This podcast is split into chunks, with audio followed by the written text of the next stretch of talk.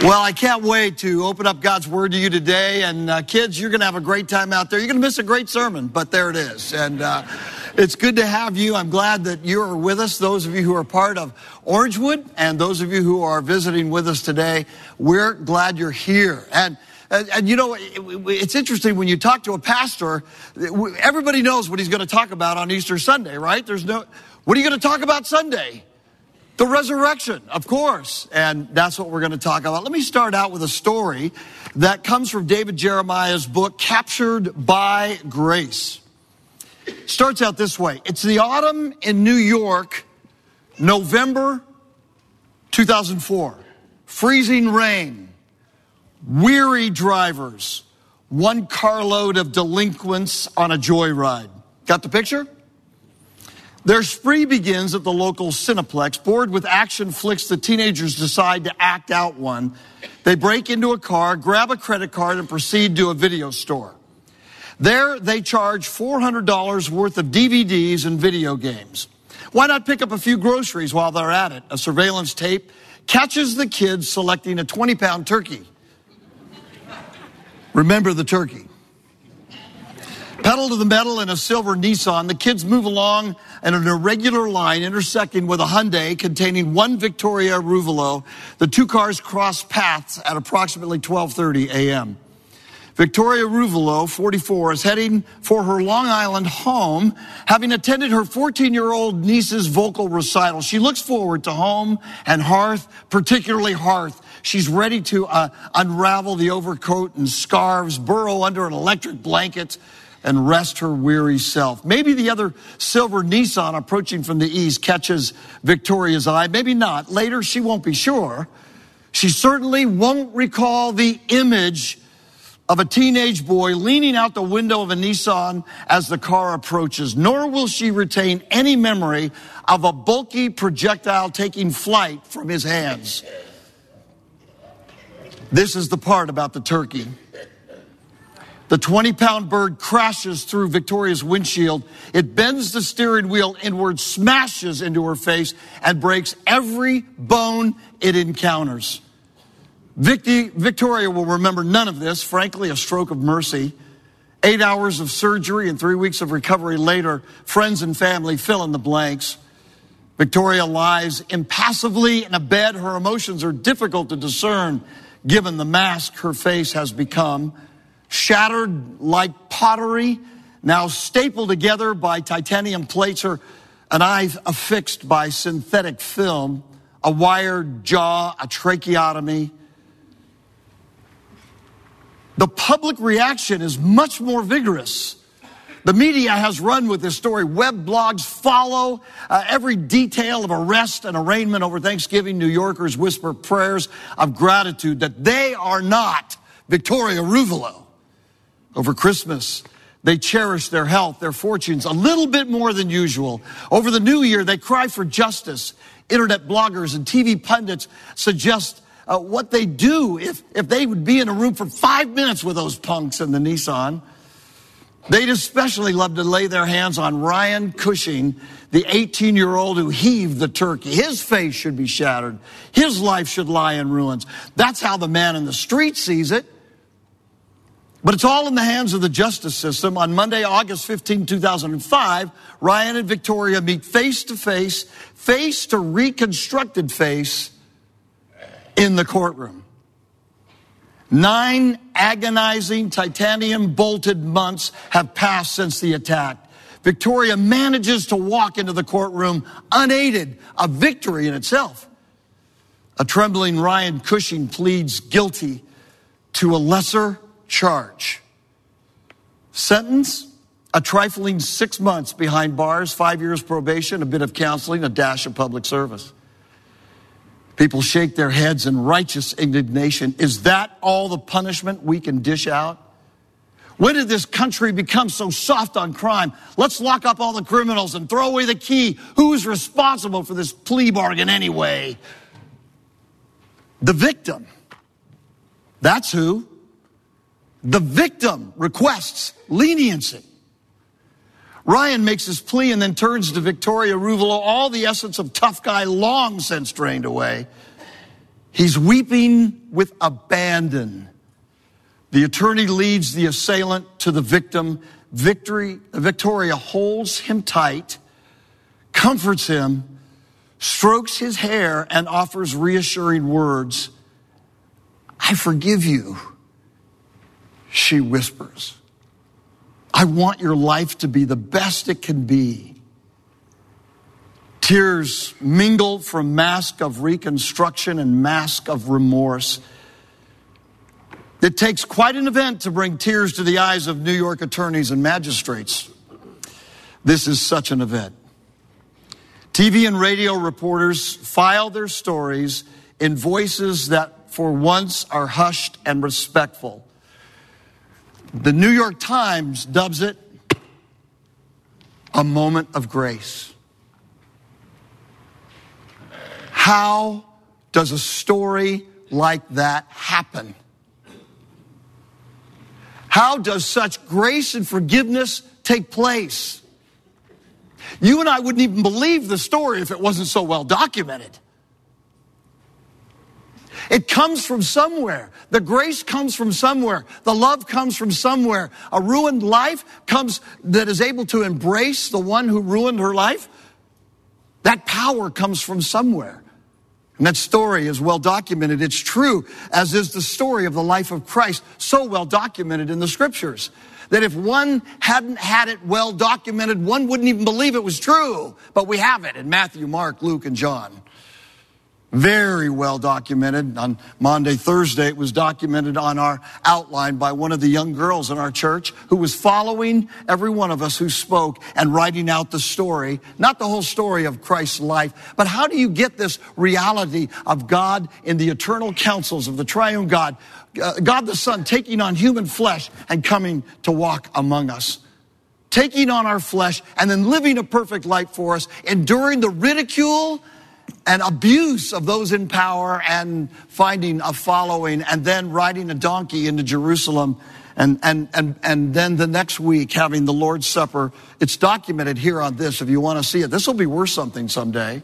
I'm keeping it. The Lord's Supper. The prayer of Christ in Gethsemane. "Father, if any way you can take this from me, take it."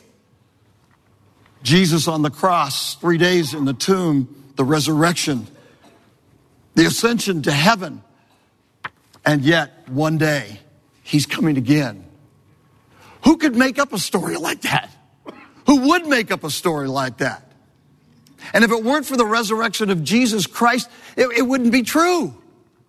The life of Christ would be just another life. It would be just another biography. But here we are today on Easter celebrating and singing, and we have to read the resurrection account because if it weren't so well documented, it'd be beyond belief. It would be beyond belief. John 20, verses 1 through 20. Early, on the first day of the week, while it was still dark, Mary Magdalene went to the tomb and saw that the stone had been removed from the entrance. So she came running to Simon Peter and the other disciple, the one Jesus loved, that's John the author, and said, they have taken the Lord out of the tomb, and we don't know where they've put him. So Peter and the other disciple started for the tomb. Both were running, but the other disciple outran Peter and reached the tomb first. He bent over and looked in at the strips of linen lying there, but did not go in. Then Simon Peter, who was behind him, arrived and went into the tomb. He saw the strips of linen lying there, as well as the burial cloth that had been around Jesus' head. The cloth was folded up by itself, separate from the linen. Finally, the other disciple who had reached the tomb first also went inside. He saw and believed. He saw and believed. They still did not understand from Scripture that Jesus had to rise from the dead. Then the disciples went back to their homes, but Mary stood outside the tomb crying. As she wept, she bent over to look into the tomb and saw two angels in white seated where Jesus' body had been, one at the head, one at the foot. And they asked her, "Woman, why are you crying?" "Well, they've taken my Lord away," she said. "I don't know where they put him." At this, she turned around and saw Jesus standing there, but she did not realize that it was Jesus. "Woman," he said, "why are you crying?" Who is it you are looking for? Thinking he was the gardener, she said, Sir, if you've carried him away, tell me where you put him and I will get him. Jesus said to her, Mary. She turned toward him and cried out in Aramaic, Rabboni, which means teacher. Jesus said, Do not hold on to me, for I have not yet returned to the Father. Go instead to my brothers and tell them, I am returning to my Father and your Father, to my God and your God. Mary Magdalene went to the disciples with the news, I've seen the Lord. And she told them he'd said these things to her. On the evening of that first day of the week, when the disciples were together with the doors locked for fear of the Jews, Jesus came and stood among them and said, Peace be with you. And after he said this, he showed him his hands and his side. The disciples were overjoyed and they saw the Lord. This is God's holy word to us. What a powerful text. What a powerful text. What a powerful historical account. Doesn't this read like history? Yeah, it reads like history because it is written as history. It reads as history because it is written as history, not as fictional fact. And by the way, I've read a lot of history, and some of you have too. How many of you like history? How many of you like novels more? Yeah, you lie about other things, you know. Some of you like history, some of you don't, but this reads like history. I've read it all. I like history. I like novels. I've read the Iliad and the Odyssey. I've read Clive Cussler. I like novels too, you know. But I know the difference. This morning I got up early and I read Matthew, Mark, Luke, and John's account of the resurrection. And all of them, it's confirmed in my mind, they all sound like history. Why? Because they are, in fact, historical accounts. And what we find in our culture today in America is that there are varying responses. Some believe, others like to deride Christianity, like Sam Harris and some of the other atheists. Sam Harris wrote this. He's one of the modern atheists. He said, some perspectives are so dangerous that it may be ethical for killing people who believe them. He was thinking of you and me. And then there are others who just want to destroy us and wipe us out, like the 183 Christians that were killed in Sri Lanka overnight and today. But deride us or try to destroy us, look at this place. The gospel is true. The resurrection account is true.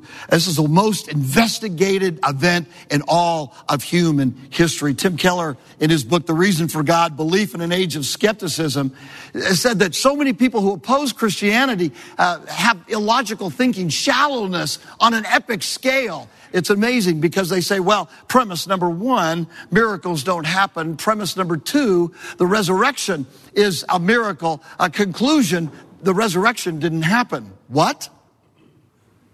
That's about the most shallow thinking I've ever read, that I've ever heard, and yet it's out there all day. They're taking an unproven assumption, miracles don't happen, and coming to a faulty conclusion. That's always happens, doesn't it?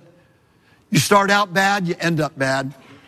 And yet the resurrection account proves the reality of what we're talking about here today. And so Easter is one of those days where Christians have to do some history. And then they have to ask the question, so what? So we're going to do that just for a couple of minutes, and I'll let you out of here. Some of you got things to do today, family activities. Some of you have 2 or 3 family activities. Some of you already did the Easter egg hunt. Some of you are going to an Easter egg hunt. We got a lot to do today. But this is the most important.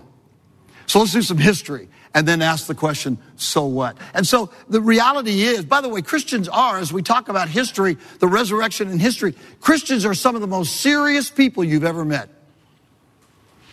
Christians are some of the deepest thinkers you've ever met. And it's been that way since the first century. Because they had to be convinced first that it was true before they would sacrifice their lives for Christ and live for him. And in fact, we see that's what happened. So the resurrection of history helps us to understand the reality that things happen. As we unpack the account, we see that Mary Magdalene and the other women, all the accounts tell this, the ladies got there first. Women, you think you've been demeaned by other people? The gospel always elevates you. In the New Testament, it was the ladies who were there first, the ladies that get the credit, And the ladies that went to the tomb first, and they saw it first, and then Peter and John. They had a foot race to the tomb, by the way. You can pick that up. Mark, you couldn't have been in on that race that time. But they had a foot race. Peter was a little bit older, John younger. John got there first. And John kind of stuck his head in, looked in, and Peter ran on by. And there in the tomb, what they saw was cloth. That's it. No body, wrapped in a cloth, leaking blood or bodily fluids. What they didn't see was important. They didn't see a body, and they were shocked. But what they did see, and I'll talk about this later, they saw a cloth that had been the head covering, the napkin covering Jesus' face and head. That was folded up neatly. I'll get back to that toward the end. But here we see that the amazing thing was that the disciples didn't know where the body had been taken. The Jewish authorities didn't know where the body had been taken. The Romans didn't know where the body had been taken. Nobody knew what happened to Jesus. And then they saw him alive. Mary saw him, and Mary probably immediately fell down at his feet, grabbed him, and was cutting off the circulation. And that's why Jesus had to say something like, Mary, don't hold on so tight. I haven't ascended yet. There's stuff to do. Go tell the disciples, meet me in Galilee, and we'll talk there. English scholar N.T. Wright said that one of the issues going on here is the understanding that if you have an empty tomb and no sightings, you have a problem. And if you have sightings of a resurrected Lord but no empty tomb, you have a problem, right? Here we have an empty tomb and sightings of a resurrected Lord. And that was what was doing it for the disciples. That was what was proving to them. As Paul said, this is the number one aspect of Christianity. Don't give me that Christianity is about moralism. It isn't. If the resurrection isn't true, none of it's true. And that's what Paul said in 1 Corinthians 15. He said, for I receive what I pass on to you as of first importance. Christ died for our sins according to the scriptures. That he was buried, that he was raised on the third day according to the scripture. Then he appeared to Peter, and he goes on and on. But of first importance is the resurrection of Christ. That's why Easter is really the beginning of the Christian year. It's not Christmas. It's Easter. This is what entered, listen, catch this. The Greeks would never have postulated a resurrection, because the Greeks believed, all Greek philosophy taught, that living in a human body was a bad thing. And some of you who worked too hard yesterday doing some weekend warrior stuff are feeling the aches and pains today, and your body's hurting, right? Okay, so you know that and some of us who are a little older, we know the body has its limitations. The Greeks said the body's bad, and the goal is to get outside the body. And the Romans, well, the Romans followed the Greeks because the Romans weren't the deep thinkers the Greeks were. Romans were builders, but they just followed Greek thinking. So none of the Greeks thought that a resurrection would happen. The Romans never thought a resurrection would happen. And catch this, the Jews never thought a resurrection would happen. And you know why? Because they didn't believe that there would be a resurrection until the very end of the age. Then a resurrection would take place. But then if you all of a sudden have people saying that Jesus is resurrected and they were worshiping him, a Jew would never have done that. They'd never worship a human being. That's what the church was doing, though. They said, he's alive from the dead. He is God in the flesh. And they worship. So the reality is it's important for us to understand historically, guys, that nobody, the Jews, the Greeks, the Christians, would never have come up with this idea of resurrection. It was a reality that inserted itself into reality. And the Christians were the first ones that had to be convinced. And they were. And they were. And it made all the difference in the world. So resurrection is history that forces us to move into the reality of resurrection as a life-changing moment. I want to talk about that a little bit for the rest of our time together, because resurrection as a life starting point is absolutely crucial for us. Facts are stubborn things. And Jesus Christ was alive from the dead. And for those of us who are Christians, we need to remember that the resurrection is our intellectual starting point in life. Notice I didn't say emotional starting point in life.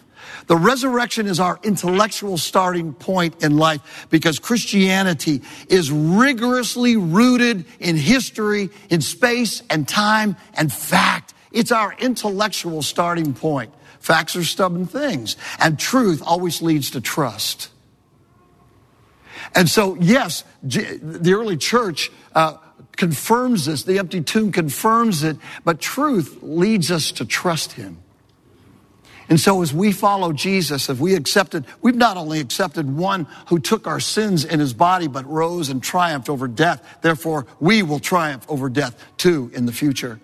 And so the reality is that truth leads to trust. Truth also precedes emotion. Were you guys a little emotional today? I was. I almost became a charismatic sitting over here as we were singing that song. It was incredible. Monday, Thursday, Good Friday. The reality is Christians are emotional, but when we're at our best, we're not emotional first. When we're at our best, it is the intellectual truth of the gospel and the resurrection of Jesus Christ that then enables us to experience joy. Some of you play golf. I gave it up years ago. Nobody is as bad a golfer as me. But I got my Sports Illustrated, and on the front cover is Tiger. How many of you saw that game where he finally won at first Masters after 14 years, first major win after 11 years, 4 back surgeries. There it is. There's the picture of him. I saw that. I think I turned on the game the match right then. There he is. Now, if you were at, say, sixth tee, if you had all of a sudden started cheering, yeah, Tiger won, yeah, and we're getting all emotional and excited, what would people have thought about you? You were crazy. And so the reality is that for Christians, we have emotion and deep emotion, but it comes from the realities of truth. And so the resurrection is our intellectual starting point, and we have to be there. We have to be rooted in that because that's what enables us to move through every day of our life and not be based on emotion or controlled by emotion, especially when things get really bad. For me, the resurrection of Jesus Christ is how I make it through a world filled with chaos. I don't know about you, but this world is filled with chaos. When they do new roads here in Orlando, they don't ask me if it's okay to go ahead and tear up that particular road. Nobody asks my opinion. It deeply offends me. This past week, a friend of mine called me, a good friend of mine, high level in his company, called me and said, hey, my boss is flying into town from California. I said, how long have you known about this? Oh, not long at all. I said, now that doesn't sound good. He said, nah, no big deal. It wasn't good. And he's going to be looking for new work, but he texted me this morning. The silence of Saturday has been shattered by the shouts of Sunday. He is risen indeed. Everything is changed by the resurrection. That's how a businessman can make it when his life shatters. That's how Victoria Ruvolo can make it when her face is shattered. That's how we can make it when our life doesn't turn out the way we think it will. Because truth is truth.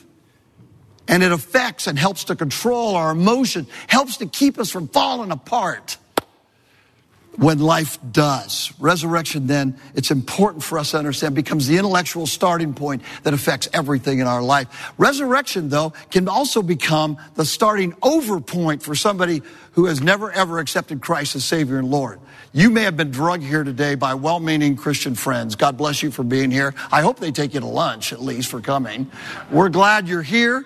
And yet it's possible on Easter that you're here in church because you wonder, what are you Christians all excited about? What is this? I came because my friend invited me.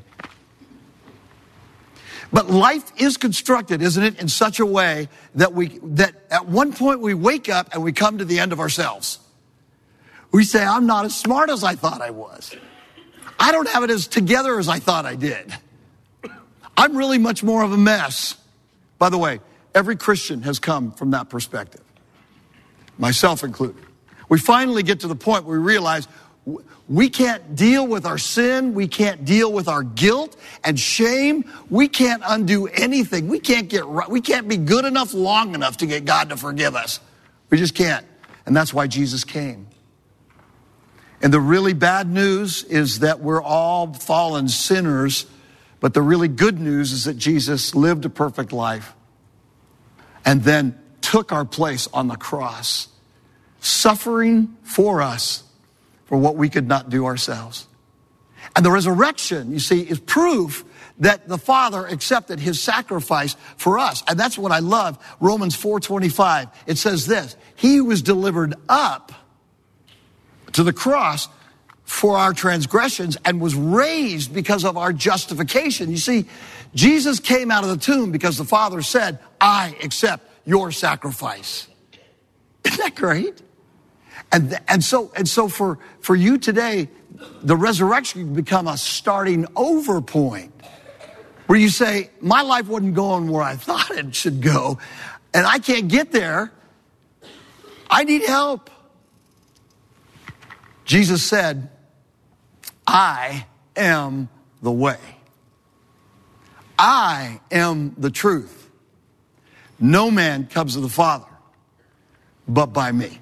Now, if I said that to you, you'd go, whoa, delusion.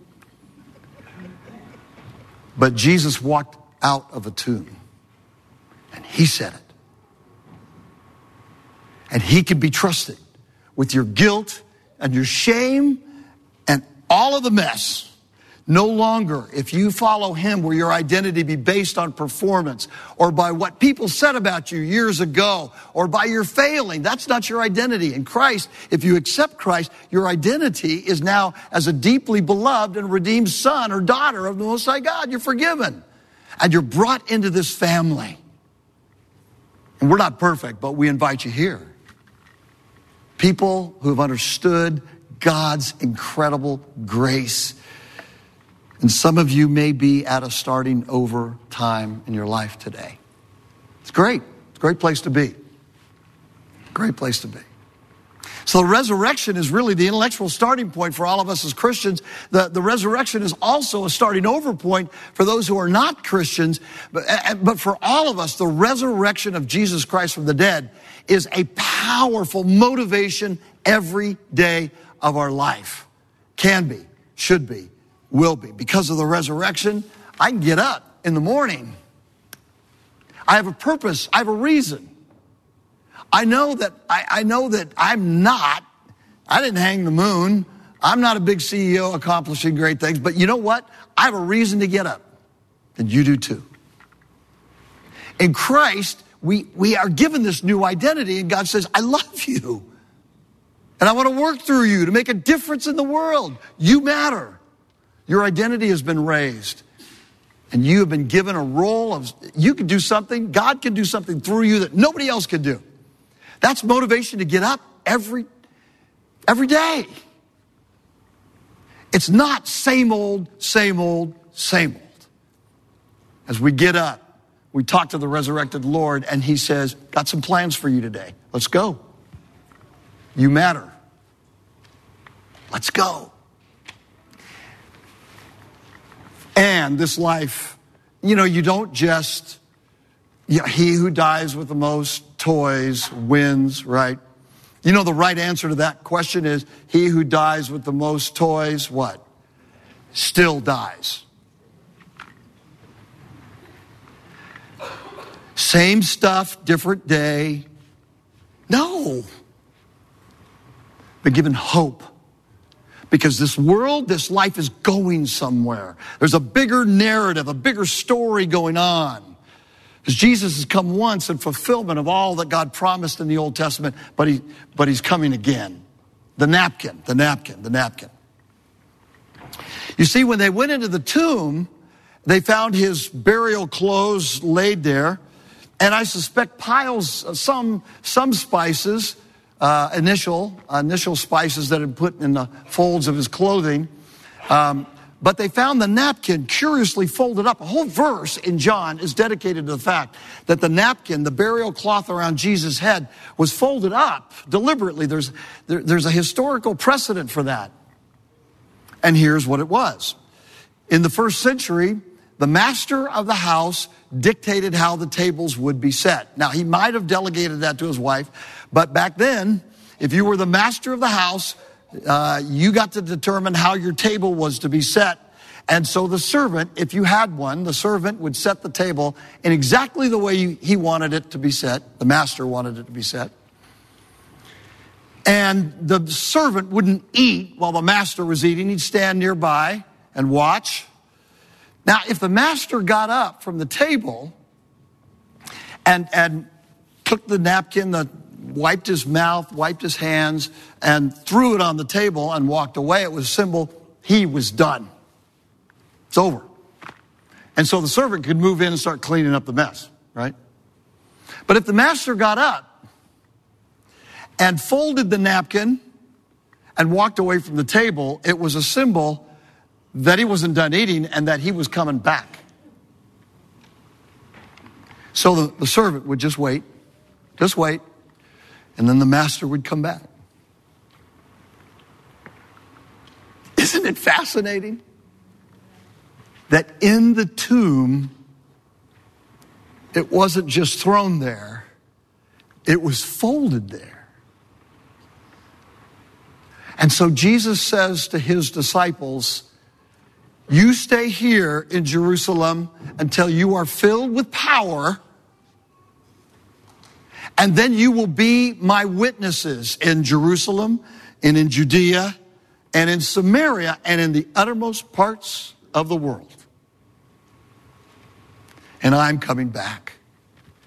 Lo, I'm with you always," Jesus said, "even to the end of the age." Why are we here? Because we have hope that comes from an empty tomb and an all-sufficient Savior who completely satisfied the Father's just wrath at our sin. And so he looks at us, and he works in us, and he's coming back before we know it. Andre Godin said this: "The quality of our expectation determines the quality of our action." The quality of our expectation determines the quality of our action. And so as we go out of here today, as people absolutely convinced of the resurrection of Jesus Christ, we go out of here living a life shaped by him, empowered by him, focused upon him. Why? Because we've got all the answers? No, but because he does. And we go out in hope, knowing that he is coming back again. Be steadfast, immovable, always abounding in the work of the Lord, knowing that your labor is not in vain in the Lord. You take it to heart. Let's pray together. You know, it's possible this morning you're here and you are at a start over point in your life. And we want to give you the opportunity to start over. This is a great day to do it. If you have come to the end of yourself and you, for some reason, are ready to follow someone other than yourself and ready to follow Jesus Christ, we invite you to pray in your heart something like this. God, being omnipotent, can even hear the silent prayers of every human being at the same time. But you could pray something like this: God, I've tried to do life on my own for years, and it just hadn't worked. And I have succeeded or I have failed, but I still need more. I need forgiveness. I need hope. I need you to deal with my shame. I need a Savior. And so, Jesus, today, I embrace you. Come into my life. I don't know what all that means, but come into my life. Forgive me. Be my Savior. Be my leader. And I will seek to follow you. The Bible says, whoever receives him, to them he gave the right to become a child of God. And if you prayed a prayer like that, tell one of us. And we want to encourage you as you start your journey. Now, if you are one of God's people, and it's been rough,